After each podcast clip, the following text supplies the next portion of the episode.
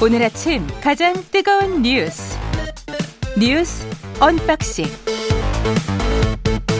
자 뉴스 unboxing 시작하겠습니다. 민동기 기자 김민아 시사평론가 나와 있습니다. 안녕하십니까? 안녕하십니까? 예, 오늘은 한 3분 정도, 5분 정도 더 받았습니다.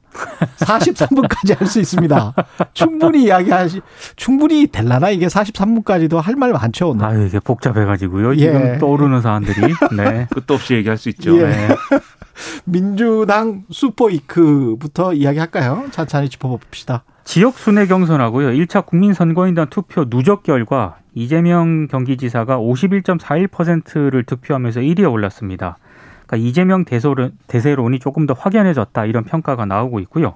특히 이제 1차 국민선거인단 투표 같은 경우에는 국민하고 일반 당원들이 좀 많이 참여를 하지 않습니까? 예. 그래서 당신보다는 민심의 어떤 그런 여론 이게 어떤지를 한번 확인해보는 분수령이 될 것이다 이렇게 전망이 됐었는데 아, 이재명 지사에게 좀 힘을 싣는 구도가 형성이 됐습니다. 다만 아, 생각보다 지지율이 많이 나오지 않았다라는 그런 평가도 있거든요. 그렇게 평가하시는 분들도 있더라고요. 왜냐하면 그렇습니다. 충청이랑 비교를 해보면 네, 충청 끝난 다음에는 확 대세론이 높아질 것 같았는데 51.41%면 예. 이거는 추미애 후보의 지지율 상승 이번에 3위를 기록하지 않았습니까? 예. 이게 어느 정도 좀 여파가 미쳤다 이런 평가도 나오고 있습니다. 음. 그러니까 이게 처음에 얘기할 때는 이 경선 일정이 실제로 시작되기 전에 얘기할 때는 예. 이재명 지사가 과반 이상 득표를 하느냐 마느냐 이게 상당히 관건이다. 그랬었죠. 이렇게 얘기를 했는데 예. 말씀하신 대로 충청권 경선부터 시작을 해서 어 지금 당내 이제 권리당원하고 대의원들이 투표한 결과를 보면 거의 이제 55% 지지율이 나오거든요. 그러니까 요 수준하고 지금 이제 일반 당원 및 국민 선거인단을 포함한 이제 수치가 이제 51%니까 사실 일반적인 어떤 어 민심이라고 하는 것에 비하면 오히려 당심에서 지금 높게 나오는 음. 그런 상황이 이제 됐기 때문에 여기에 대해서 평가가 아 불안한 어떤 과반이다. 뭐 이런 일부 신문은 그렇게 또 제목을 뽑았더라고요. 불안한 과반 아슬아슬 또 뭐 어떤 신문은 뭐 확실히 이재명으로 넘어갔다 뭐 이런 신문도 있는데 예. 아무튼 지금 말씀하신 대로 결국 영향을 미치는 것은 어떻게 봐야 될지 두 가지를 얘기하고 있습니다. 첫 번째는 방금 말씀하신 추미애 전 장관 선전이고 두 번째는 아무래도 이낙연 전 대표가 뭐 의원직 사퇴 이런 것들을 던졌기 때문에 음. 이것에 의한 뭐 동정표라든지 이런 것들도 일부 지역에서 작동한 거 아니냐 이런 평가를 하고 있는데 그렇지만 그럼에도 불구하고 이재명 지사 과반 넘었다는 거 이것 자체가 의미가 이제 축소될 상황은 아닌 것 같아요. 예. 그래서 앞으로의 이제 남은 일정 중에 추석 지나고 뭐 이렇게 가면서 어 광주 전남 경선 이 당내 경선 이것에 이제 영향을 받을 것 같고 이거 여기서 어떤 결과가 나오는지에 따라서 이후에 이제 아, 수도권까지 포함되는 이 경선 일정이 또이 이 결과도 영향을 받을 거여서 상당히 중요한 시점을 지금 지나고 있다고 봐야 되겠죠. 이, 이 추계를 보면은 3강 그러니까 이재명, 이낙연, 추미애로 90% 이상이 쏠리고 있잖아요. 네. 그러, 그리고 나머지 주자들은 10%를 가지고 나눠 먹고 있는 상황이란 말이죠. 이런 상황이 계속 되다 보면은 추미애 후보의 득표가 상당히 높아질 수 있는 가능성이 지금 조금씩 보입니다. 추세가 그렇습니다. 지금 특히 예. 이제 고발사주 의혹과 관련해서 음. 윤석열 전 총장 이런 이슈가 막 부각이 되지 않습니까? 예. 그때 이제 민주당 일부 이제 권리당원들은 음. 이런 얘기를 한다 그러더라고요. 역시 추미애 전 장관이 옳았다. 이러면서 이제 여론이 그렇죠. 그쪽으로 결집하는 그런 양상을 좀 보이고 있는 경선 전에는 사실은 추미애와 정세균이 3, 4위 또는 추미애가 4위였거든요. 격차가 좀 있었죠. 격차가 특히. 좀 있었어요. 네. 그런데 지금 완전히 역전, 정세균은 완전히 역전시킨 데다가 10% 중반대까지 지금 치고 올라갈 것 같은 기세란 말이죠. 근데 이게 예. 이제 고발 사주 의혹이 분명히 영향을 미쳤다고 보고요. 그래서 음. 이제 아, 꼭 이제 추미애가 옳았다 뭐 이런 점보다는 어쨌든 그 당시에 이제 중심에 있었던 여러 가지 사건들 때문에 그 영향이 있는 거고 여기에 더해서 볼 게 이제 일부 이제 또 이런 선거를 분석하는 어떤 관점으로 보면 이재명 지사 이 지지층하고 추미애 전 장관 지지층하고 사실 이제 겹치는 부분이 있는 거잖아요. 예. 어, 어떻게 평가하면. 그래서 이제 일부에서 보기에는 이재명 지사 쪽으로 사실은 왔어야 될 지지율이 추미애 전 장관 쪽으로 간 측면이 있는 거다. 음. 그런 분석을 지금 하고 있더라고요. 예. 그래서 이제 이재명 캠프 측에서는 한 5% 정도, 한 5% 정도는 추미애 전 장관 쪽으로 이제 빠진 거 아니냐 이런 얘기도 나온다는데 어쨌든 종합하면은 이 결과가 다들 그러면은 이재명 지사는 과반을 넘겨서 이제 행복한 측면이 있고 기대보다 높게 나왔다고 지금 주장하고 있습니다. 그렇죠. 이낙연 전 대표는 30%를 어쨌든 이 돌파했기 때문에 음. 스포이크 이후에 예. 이30% 아래였으면은 계속 경선해야 되느냐 회의감이 있었을 텐데 30%를 넘겼기 때문에 이제 뭔가 역전의 발판을 만들었다 이렇게 얘기하고 있고 게다가 이제 광주 전남목이 남아 있기 때문에 그렇죠. 그렇죠. 예. 추미애 전 장관은 이제 뭐 3위로 올라섰으니까는 음. 어 굉장히 결과가 좋다고 하고 있고 이 세 명만 좋은 거예요 기분이 그러면 그렇습니다. 지금 상황 그런 것 같고 광주 전남북이 어떤 영 어떤 선택을 할지가 다른 지역에서도 그 다음에는 이제 수도권으로 올라오는 거거든요. 그러니까 이낙연 전 대표 입장에서는 예. 본인의 예.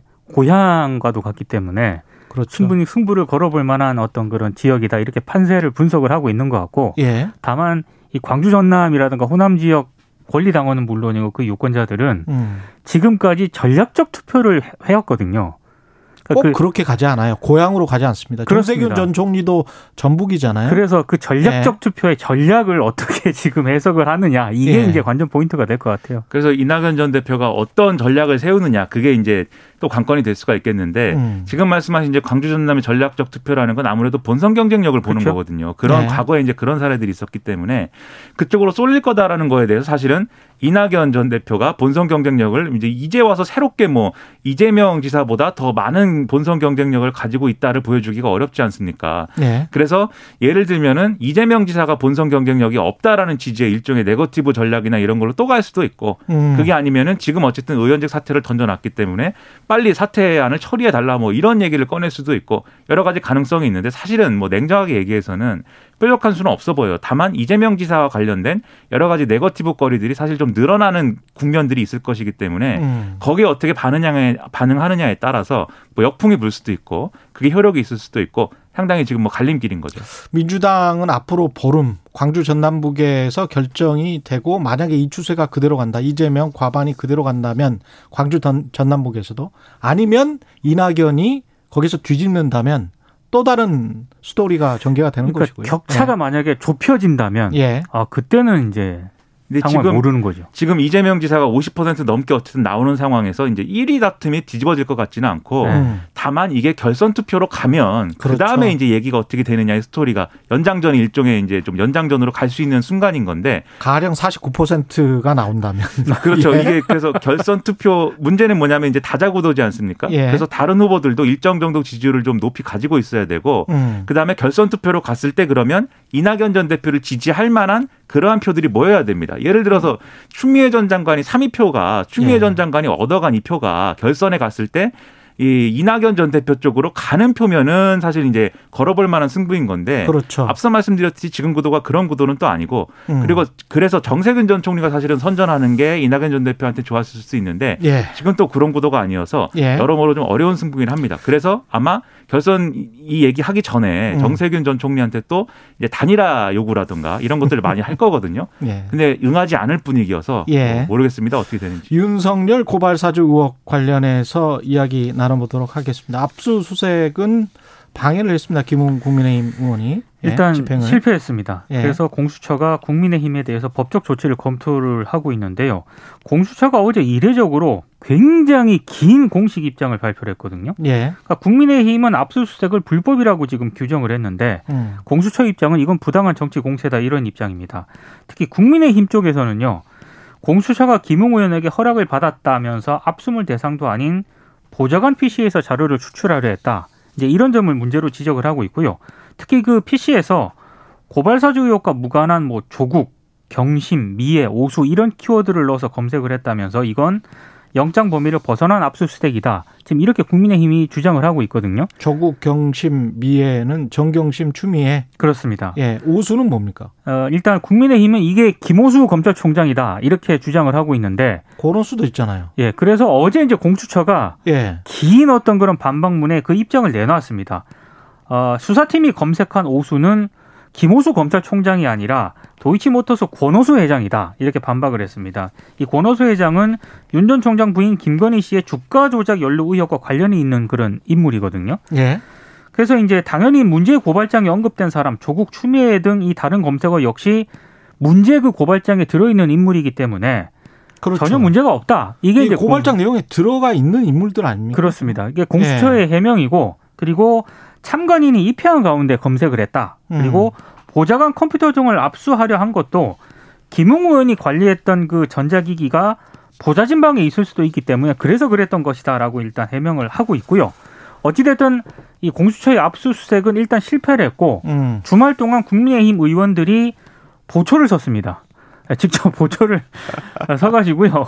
공수처가 주말 동안 또 뭐 추가적인 압수수색을 할 거다라고 예상을 했었는데 아, 하지는 않았고 예. 다만 조만간 영장을 다시 집행하겠다라는 입장입니다. 그러니까 의원회관을 압수수색하는 게 그렇게 이제 쉬운 일일 수가 없죠. 이게 아무래도 의원회관이라는 국회라는 상징성이 있기도 하거니와 그렇기 때문에 사실은 굉장히 좀 조심스럽게 접근해야 될 부분인 건데 이게 이제 보좌관 컴퓨터에 대한 압수수색을 진행했다거나 이런 것들은 제가 볼 때는 이제 공수처는 이제 적법하다고 하고 있고 김웅 의원 측은 이제 불법이라고 하고 있지만 좀 애매한 부분들이 있는 것 같아요. 영장 그 영장이 나온 거에 보면은 정확하게 이제 어 뭐를 이제 압수수색하는 그 대상이 나와 있는 건데 아마도 거기에 이제 김웅 의원이 관리하는 PC 뭐 이런 식으로 아마 써 있었을 거거든요. 그렇게 돼 있다고 합니다. 네. 음. 그리고 김웅 의원이 관리한다는 거의 범위가 뭐냐. 이게 이제 논란의 대- 논란의 여진이 있을 수가 있는 건데 다만 이제 김웅 의원실이지 않습니까? 김웅 의원실에 있는 컴퓨터가 컴퓨터 공적인 목적으로 쓰는 컴퓨터를 사실 다 김웅 의원이 관리한다라고 봐야 되는 어떤 맥락도 있는 거죠. 그리고 그게 아니라고 볼 수도 있겠지만 그리고 여기서 새로 알게 된 거는 검찰의 키워드 검색 시스템은 두 글자만 되는 것인가? 네, 이것은 상당히 흥미로운 부분입니다. 아, 저도 좀 그게 좀 이상하더라고요.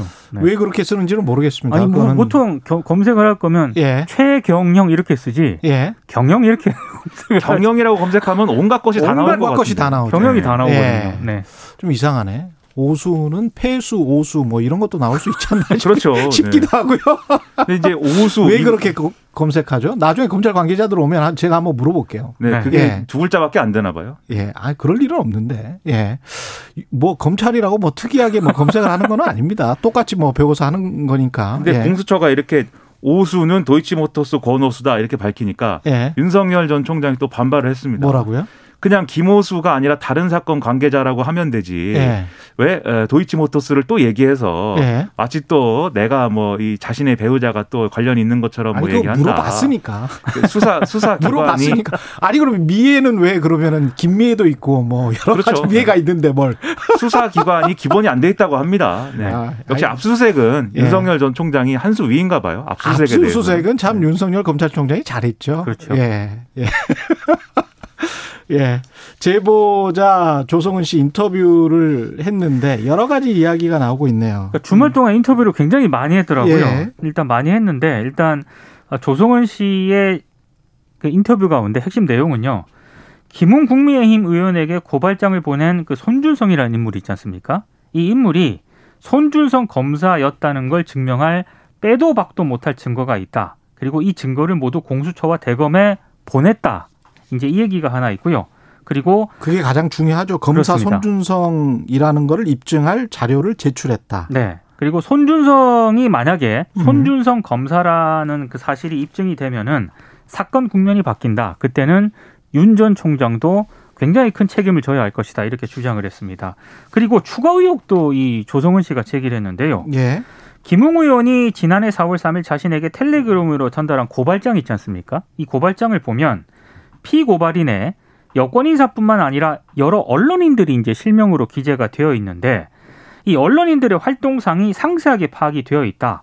검찰이 문제 삼은 보도가 나오기 전부터 이 보도를 했던 기자들을 사전에 내사 또는 수사했던 것은 아닌가 의구심을 갖게 됐다. 한마디로 언론인에 대해서 사찰을 한 것 아니냐 이런 또 의혹을 제기를 했습니다. 음. 근데 이제 여기까지가 이제 좀 토요일까지의 상황이었던 거고요. 예. 어제 조성은 씨가 또 SBS 8시 뉴스랑 인터뷰를 했거든요.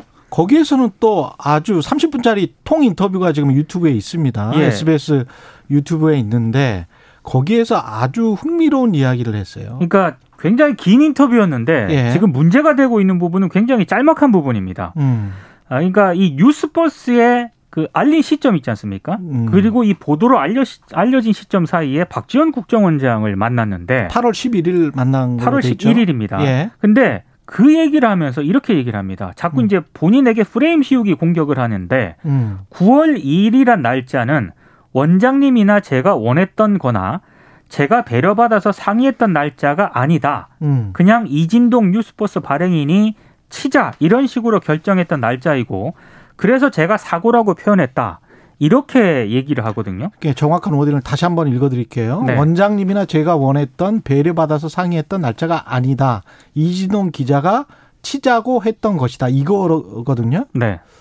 이거는 제가 좀 이따가 탐사보도 기자로서 해- 해석을 해드릴 거고 네. 김민아 평론가 일단 이 부분은 어떻게 보십니까? 아니 탐사보도 기자로서 답은 내가 알고 있다라고 해놓고 저한테 문제를 내시면 제가 네. 근데 아마 이렇게 예. 이제 보도를 하고 있죠 지금 이제 예. 일부 언론에서는 이게 박지원 국정원장하고 조성은 씨하고 보도 시점에 대한 어떤 음. 논의를 해서 뉴스버스하고 뭔가를 짜고 이제 어느 시점에 보도를 하자 뭐 이렇게 합의한 것 같은 음. 그런 뉘앙스다라고 얘기를 하고 있는데 근데 뒤에 얘기를 보면은 뉴스버스가 마음대로 보도를 했다는 얘기잖아요 결국은 이 예. 날짜와 관련돼서는 예. 그리고 그동안 뉴스버스의 보도를 보면은 이제 이 제보자가 이제 어떤 그 갖고 있던 자료를 어떻게 입수했고 어떻게 보도했는지 경위도 다 밝혀놓은 상황 아닙니까? 예. 그런 맥락에서 보면 이게 마치 어, 박지원 원장과 보도 날짜를 상의한 것처럼 읽힐 수 있고 해석될 수 있는 부분이 분명히 있지만 음. 또 뒤에 얘기한 거에 방점을 찍으면 이런 얘기도 될 수가 있어요.